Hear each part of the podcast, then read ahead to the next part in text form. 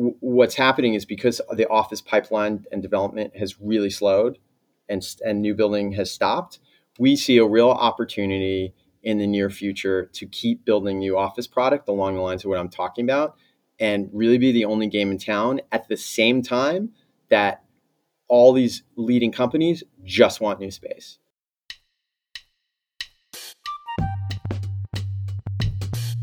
Good morning, and welcome to Deconstruct, a podcast by The Real Deal. It's Monday, September 18th. And we're your hosts, Susanna Kavanaugh. And I'm Isabella Farr. So today we're taking a look back at the office market with Related's head of office development, Philippe Visser. Obviously, the office market has changed a lot over the past few years, as we know, as remote work has taken hold and many companies have downsized across the country. But ultra new buildings are still attracting tenants. That's according to Visser, which is what Related is building across the country. We went over the company's new projects in Chicago and Austin, and of course, talked about its pinnacle, Hudson Yards. But first, here are the news highlights of last week. So, The Real Deal had a handful of scoops that blew up in the past few days. I think the Messi deal reigns supreme, though. Katherine Kallergis, South Florida's bureau chief, broke that story. Right. So, soccer superstar Lionel Messi picked up a waterfront mansion in Fort Lauderdale. It's an eight bedroom, 10,500 square foot estate in Bay Colony that Messi bought with his wife, Antonella Roccuzzo. He paid $10.8 million. And that purchase coincides with him joining Inter Miami, right? Yeah, no doubt. So he joined the team in July, super exciting for soccer fans. And his new digs are about five miles from DRV PNK Stadium, which is where Miami plays. Enviable commute time there. I see why he bought it. Mm-hmm. And the Real Deal Chicago team unearthed an incriminating conversation between two of the city's top residential brokers last week. We'll play the audio, but Isabella, can you lead us in with some context? So, this recording is from March 2023. And to set the scene, we're coming off a winter of layoffs that hit many residential brokerages given the market slowdown, right? The two agents on this call head up @properties' top Chicago team. Lee Marcus is the co founder, and Graham Bailey is second in command. They're discussing how to trim the fat. Marcus speaks first. Like, A, we better do it before she gets pregnant again, because then you can't fire her. You can't lay her off. So, since that recording surfaced, 16 people have left the team. And those departures include staff, executives, and high volume agents. Some moved to Compass, which is obviously @properties' biggest competitor in the market, and five staffers were ultimately laid off or fired. And the folks who up and left, like, was it over that call specifically? The departures were definitely tied to concerns about company culture. One former employee said the quote, wholesome image that was fed to employees and promoted on social media is, quote, not real. There were also worries about the financial stability of the team. Marcus and Bailey on the call can also be heard saying they were on track to lose a million dollars this year. Marcus, in a statement, said the comment about firing a pregnant woman was, quote, regrettable and did not align with his personal beliefs. I think it's worth noting that Marcus co founded the team with his wife, Lindsay, and the two have three kids together. WeWork is still dominating headlines after the firm, facing bankruptcy, said it would try to renegotiate nearly all of its leases. Reporter Keith Larsen broke the news that Adam Neumann, the firm's former CEO who inked those leases, is now trying to pick up former WeWork space. A spokesperson for Neumann denied those discussions were on the table. You have to give it to Neumann. That is a resourceful move. So, specifically, a court filing revealed Neumann in June was in talks to lease space at 88 University Place, which is in Greenwich Village. The negotiations were between Neumann's family office and the building's landlord, Arch Companies. So, Neumann had previously co owned the building and leased space to WeWork. That sounds like a conflict of interest. Yes. The deal was okayed, but he did get some flack for self dealing. And it's just one example of that with him. WeWork's expected departure from a number of its lease spaces is another shakeup for the New York City office market. The Real Deal's Jeff Andrews reported that landlords have been tapping other co working operators in the hope that they'll actually pick up old WeWork space. Will they? It's complicated. So, a number of co working operators have moved towards a management model where they don't sign leases, but just manage space on a landlord's behalf. I actually wrote about a deal in San Francisco recently mm. where it was like that. And most target specific segments of the market. WeWork with lease big spaces for long terms at above market rents. And a lot of those sites just don't appeal to its rivals. Mm, sounds like another potential hit to Office, which I will seize as a pivot into your talk with Related's Philippe Visser. Take it away.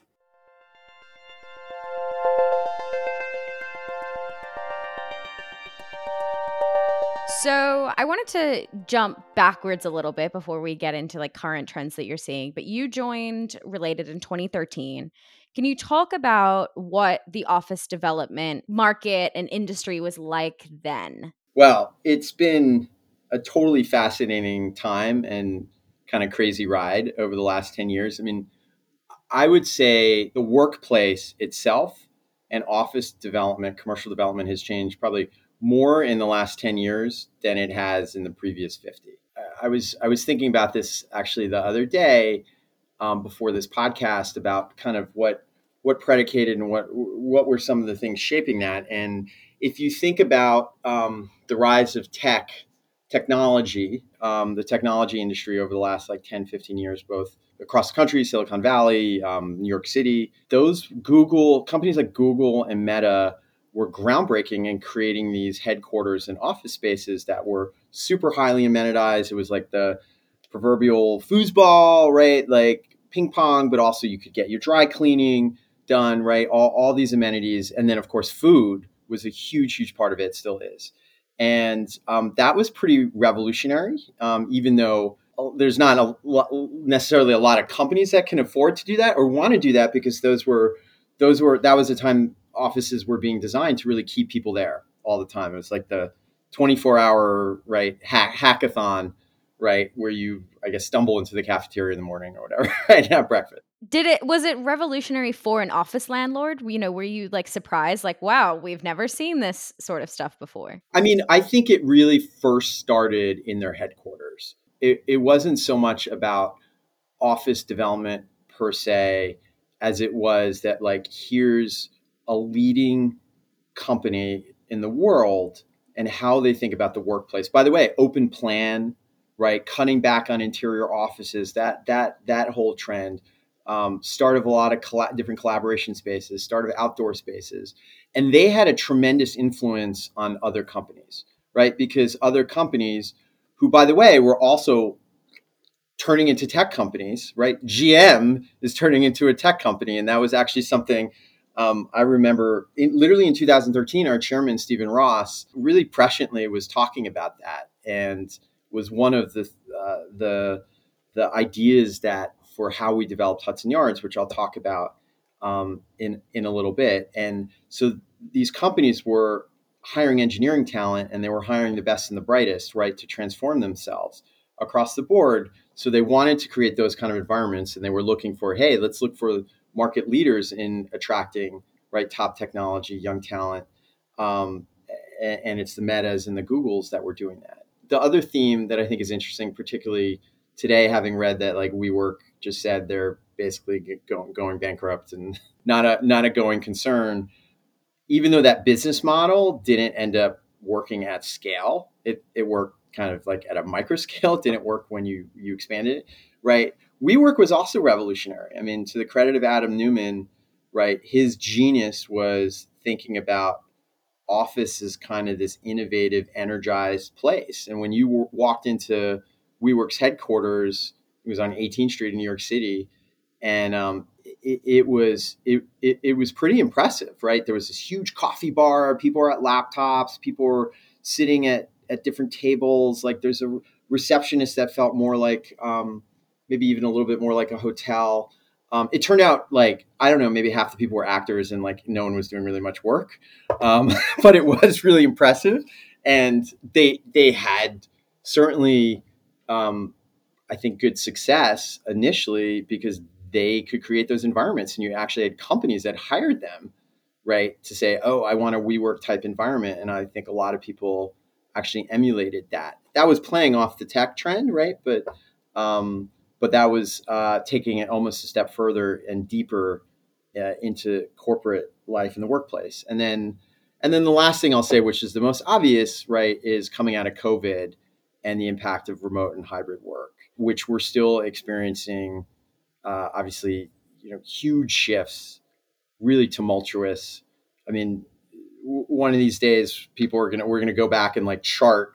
Okay, from 2020 to 2025, like here's the different stages, right, of of how we dealt with this and thought of it um, it's fascinating. It's scary, right? Um, that's probably from a commercial landlord. I'd say that. So I wanted to, you know, you brought up this earlier, but I wanted to talk about Hudson Yards specifically because it is one of really its crown jewels, honestly. Also, it was developed at a time where, as you mentioned, work culture was shifting a little bit. Uh, certainly nothing I like talking about more than Hudson Yards. Um, so I've had, I've been fortunate to be able to work on it since 2013.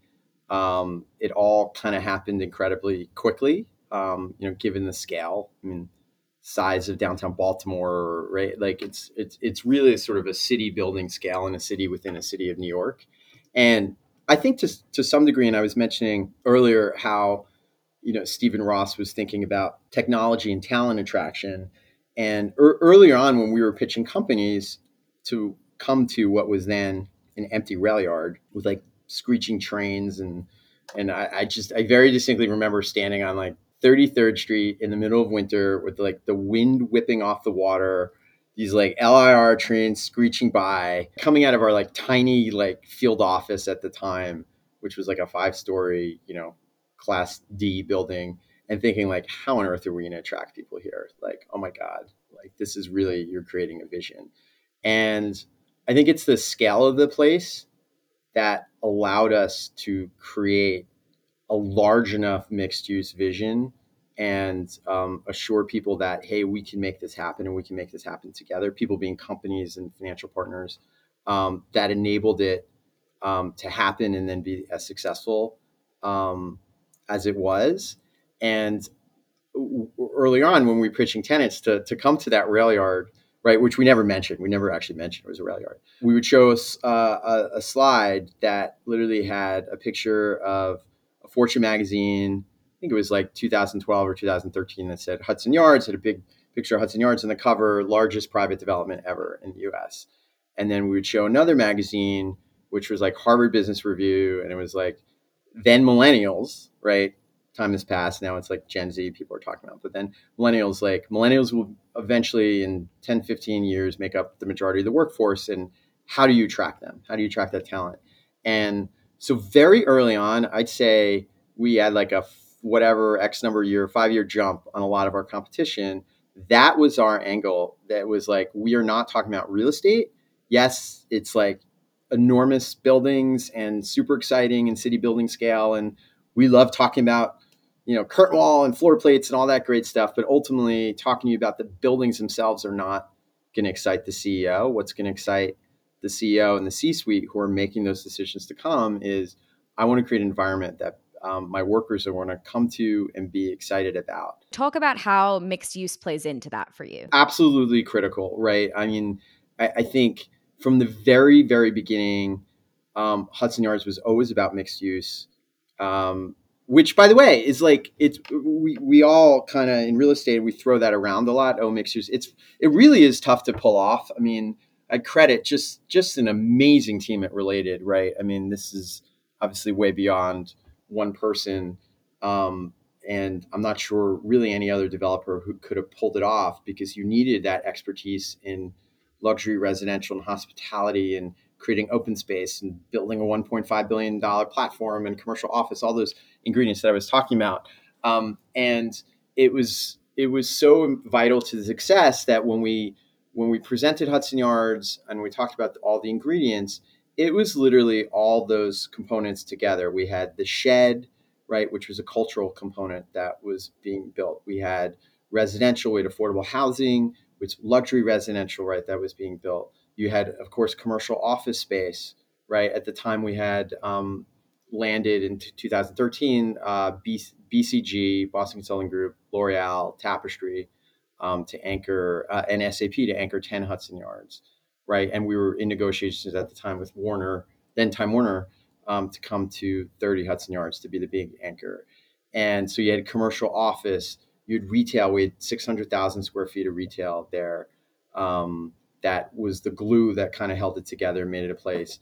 And then um, we had seven acres in the first phase of open space, soon to be 14 acres, um, that we spent an enormous amount of time thinking about how that actually ties the whole place together and is of a quality that really no one had seen in New York City um, and anchored by the vessel. And that was really the glue to hold the campus together from a visual standpoint um, and to activate it.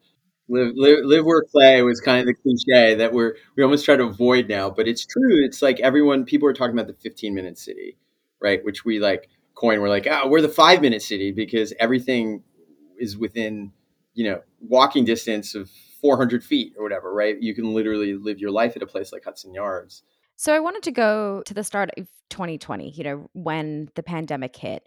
Tell me about, you know, Related's first thoughts here. You know, were you starting to pull back on office development? How did you first kind of think about those initial shifts in the office market?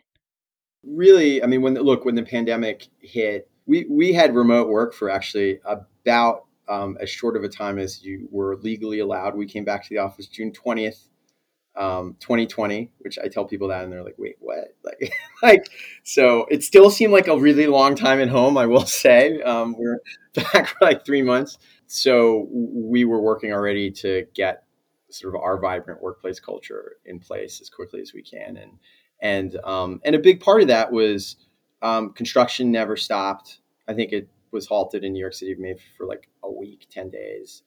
Um, we were building 50 Hudson Yards, $3 billion office building with lots of tenants and deadlines. And it was critical that that kept going with the proper health and safety procedures. So, fast forward to now, obviously, the office market is still struggling. Um, you know, we've seen reports that office values are set to drop hundreds of billions of dollars over the next 10 years. Um, I'm sure you've seen those headlines too. You're still proceeding with office development. There are so many other firms that have pivoted away from office construction altogether or said, okay, we're going to turn some of our office into residential. What, you know, drives related to still build office, number one. And number two, how do you get tenants in at this point? Yeah, so I think all those ingredients that I've been talking about for Hudson Yards, mixed use and beyond, right? We see that as really like a new class of office, which we've been calling. Jeff Blau calls it Class Double A. We call it lifestyle office. Um, really starting to think about how, again, how you can build space that enhances people's lives, and it starts from our base of our our buildings and the sort of vibrant mixed use campus that is Hudson Yards. We're over eighty percent occupancy now, right? Um, that's butts and seats as opposed to leasing. We're ninety nine percent leased. Um, 100% leased in, in our existing buildings. Um, and uh, so Hudson Yards feels like a really vibrant place, right? Um, and there's crowded elevators, like, you know, turnstiles, right? It, it, it is, we are, I'd say, at normal occupancy at this point, um, way in advance um, of, frankly, the rest of the country and um, um, Manhattan. Um, and so that that that that has been the baseline of our success and our philosophy and we've had tremendous leasing success. And really what's happened is that you know older cl- class a buildings what was called class a they're really the the cream of the crop like top 5% top 3% which is where we play in and what um, we've done and what we will continue to do. And then there's also every landlord calls their building a Class A, right? If it's built in the 1980s or 1970s, 1960s, um, and it's in a good location and it's got decent, um, you know, characteristics, they'll call it a Class A building, and so will the market. And the truth is, there's a huge differentiation between new product, right, and, and that kind of product. And um, really, you have a, a widening um, class whether it's class class A minus or B or whatever you want to call it from you know a vintage 1960s 70s buildings that has 12 foot floor ceiling heights right where you literally feel cramped um, it's like being john malkovich the seventh and a half floor you have to like duck um, and, and, tenants are even more focused on ceiling heights. It's actually amazing, even in new buildings than they ever have been. Right? They want that airiness. They want that um, that feel of coming in and the light and air and and these these amazing views. Right? Um, all the systems that we talked about um, earlier. Right? Just older systems um, and buildings that were built with kind of different purposes in mind. Right? In terms of the more traditional workplace and um, so uh, and then older buildings like the mid block kind of older class B minus building um, with uh, a mix of tenants that were really really struggling. When you talk about conversions po- conversion possibilities all these things. So our focus on this kind of class AA lifestyle office um, we, we've done um, a huge amount of leasing over the last three years um, uh, at Hudson Yards and beyond, doing leases over $200 a square foot at 50 Hudson Yards, um, bringing in top, top quality tenants who, frankly, were looking for the office as a tool to expand their presence in New York City and as a, as a place to um, that their talent wants to be. And it's only accelerated, frankly, that dynamic because when you come on campus now, we've had we've had we had a, a, a big um, big tenant prospect actually come on campus recently. They visited BlackRock, um, who moved their world headquarters here, um, and uh, and the place is buzzing, and they were just blown away. They're like, "Oh my God, we really have to to kind of look seriously at, at you know where we can kind of fit in here because this is a totally different dynamic um, than the rest of New York City right now." And um, w- what's happening is because the office pipeline and development has really slowed and, and new building has stopped, we see a real opportunity in the near future to keep building new office product along the lines of what I'm talking about and really be the only game in town at the same time that all these leading companies just want new space. And that is being evidenced by some big requirements that we're looking at now, that they're only looking at new development. Um, and um, and a shrinking supply because it's frank it's just leasing up that in a year or so, you are literally not going to have any new space left in New York City. Again, at the time that tenants just want new space.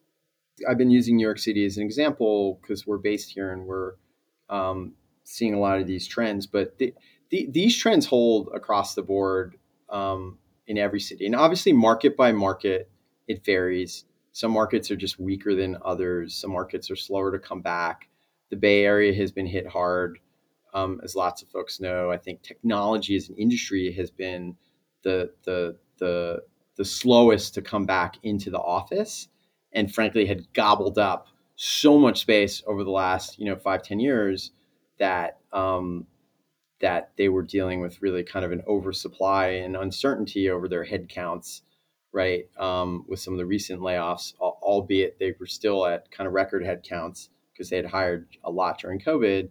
Um, so it, it really it really does vary, but the best projects continue to do really well, and I think that gap is going to widen over the next couple years. And um, Chicago, I think, is a good example of that. And we we have in Chicago, we have our um, flagship development, 725 Randolph. We had looked at um, pre-COVID doing um, residential rental um, where we've had a ton of success in Chicago, and they've been amazing at kind of redefining that market. Our, our mid, related Midwest team and a hotel component, and um, sort of bucking the trend, looking to do. We're we're now um, launching a one million square foot office building there, and reason being is that Fulton Market is the place to be in Chicago. It's really one of the top neighborhoods in the entire country in terms of restaurants and bars and development and nightlife and just it's just a place you want to be. It's buzzing, and you have all these tenants in Chicago who are looking um, when they're looking for new space. They're saying, "I want to be where my talent wants to be, both now and future looking, because this is a decision I'm not just making for right now. This decision I'm making for five, ten years out, and Fulton Market's the place I want to be." And um, and the sort of single use office district right? Um, unfortunately, like the Loop and downtown LA, downtown Dallas, right? All the places like that, right, have really, really struggled, and that's because they're places that have always sort of shut down after five o'clock, and that's the opposite of what people want right now, for all the reasons I talked about earlier. So um, we've had real demand um, at 725. Talk to me, talk to me in a year about the project, but um, it's an incredible building, and it is the best location um, right at the kind of gateway of Fulton Market, so you can actually easy walk to the trains, um, and uh, and you know great great um, car access and all, all these ingredients that are again sort of more important than ever because people don't want long commutes to the office either when they come in, and so we think that project has all the elements to actually outperform and be really successful in a market that frankly is not great right? Office i mean the chicago office market is really suffering and there's a lot of vacancy. But then when you look at okay who's our competition for new development? There's not actually that many buildings and we think we're by far the best location and there's really not that many existing buildings that if you want just great office product in a great neighborhood you don't have a lot of options which it's it's totally antithetical to what you might think, particularly when you see the headlines and when you see all the vacancy statistics. But like that dynamic is playing out um, in a lot of places. You saw that location specifically in Chicago. I'm referring to that location specifically designed better for office than like you could put maybe residential or retail or something somewhere else. Does that make sense? We saw that as a really, really special location for office, and that um, instead of doing kind of a mixed use two two buildings there, you could do just a landmark office building and be the best building in Chicago, and frankly, be be one of the best buildings in the country. And um, we're putting a flagship Equinox, we're putting a signature restaurant, and because of that location, because of those ingredients in the building, it's it's the building's gonna be more like a club um, than just an office building. Um, we have this great rendering that actually shows the rooftop pool um, or the terrace pool a spectacular outdoors terrace that's going to see the skyline of Chicago. Um, that's going to have a pool run by Equinox. It's actually it's not really for office workers per se, they can be there. Um, everyone pictures like, is my colleague? I'm going to see my colleague in my bathing suit. That is not true, um, unless they decide to go to Equinox in the middle of the day. Um, but it is that example of like, wow, this is this is a place that I really want to be after work, and it's that as opposed to just the nine to five, it's the five to nine is just as important. And you want to be in a place like Fulton Market, just like Hudson Yards.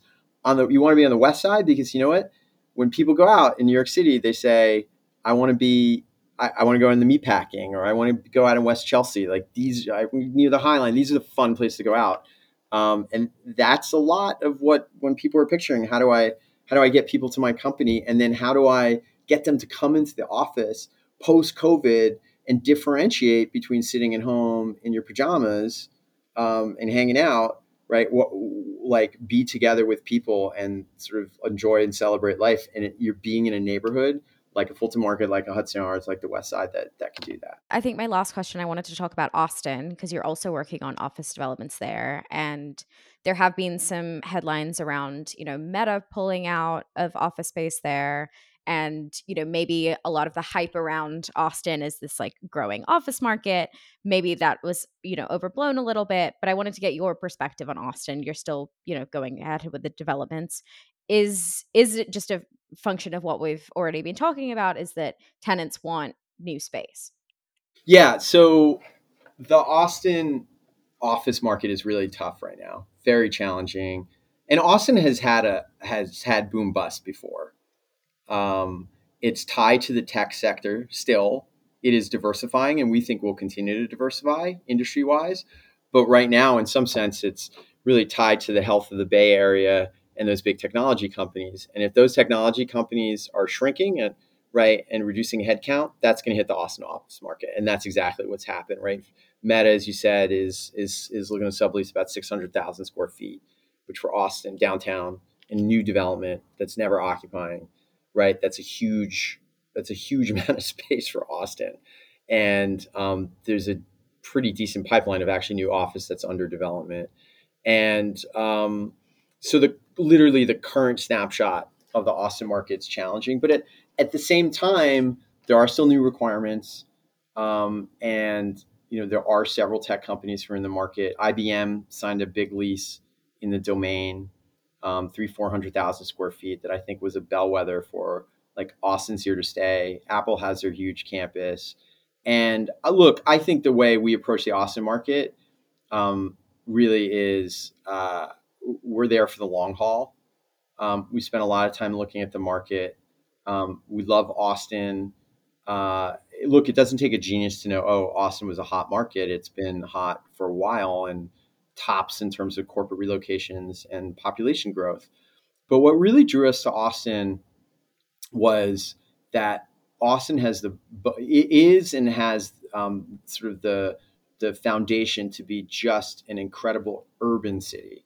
Um, in some sense, it's two different markets. It's the Northwest, which is a little bit more Silicon Valley, where Apple has its headquarters, right? And um, and then it's the CBD, the Central Business District, and the area south of it, which is pretty compact. It's walkable. The roads aren't big. It's very pleasant. You scoot around, you bike around. Um, and uh, uh, South Congress, where we have um, two developments uh, sites, actually three, I guess, um, including Lady Bird Lake, um, is one of the best like high streets, shopping, restaurant districts in the country. It's just plain fun, right? And I'd say um, has thrived coming out of during and actually coming out of COVID, and um, and the zoning in Austin actually really forces development to be dense and together. And, and that's because you have these um, single, basically single story residential districts that are surrounding all those areas that I'm talking about now um, that don't want density, that don't want to be rezoned. I think that's going to change over time. But essentially, that uh, forces and creates a dynamic that um, you have a lot of your development is going to be downtown um, or in a downtown district like the South or, or the CBD.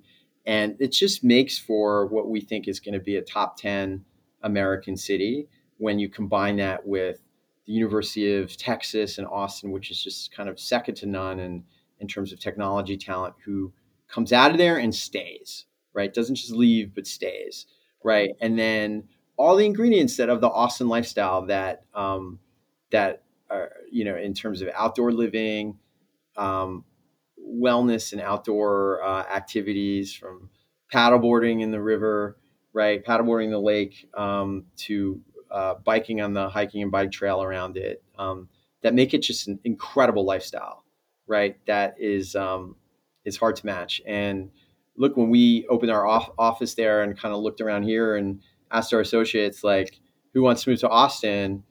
A bunch of hands went up, right? And like people um, that never would have happened 15 years ago. And that shows what a different city it is today. Um, and it remains, I think, a top location for graduates, you know, coming out of, of some of the best universities. And that talent pool ultimately we think is going to create a really robust commercial market in addition to residential and all the other things we do. Um, so we're, we're, we're excited about the kind of runway in the future of Austin and, and what it's going to become.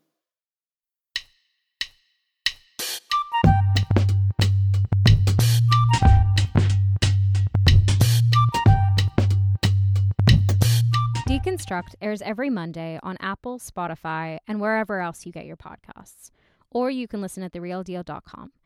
For comments on this episode or on the series, or if you have an idea or guest you'd like to pitch, feel free to reach me or Susanna at podcasts at therealdeal.com. Next week, we're talking to the agency's Mauricio Umansky. Plus, we'll have footage from the Real Deals event in LA this week. Tune in then.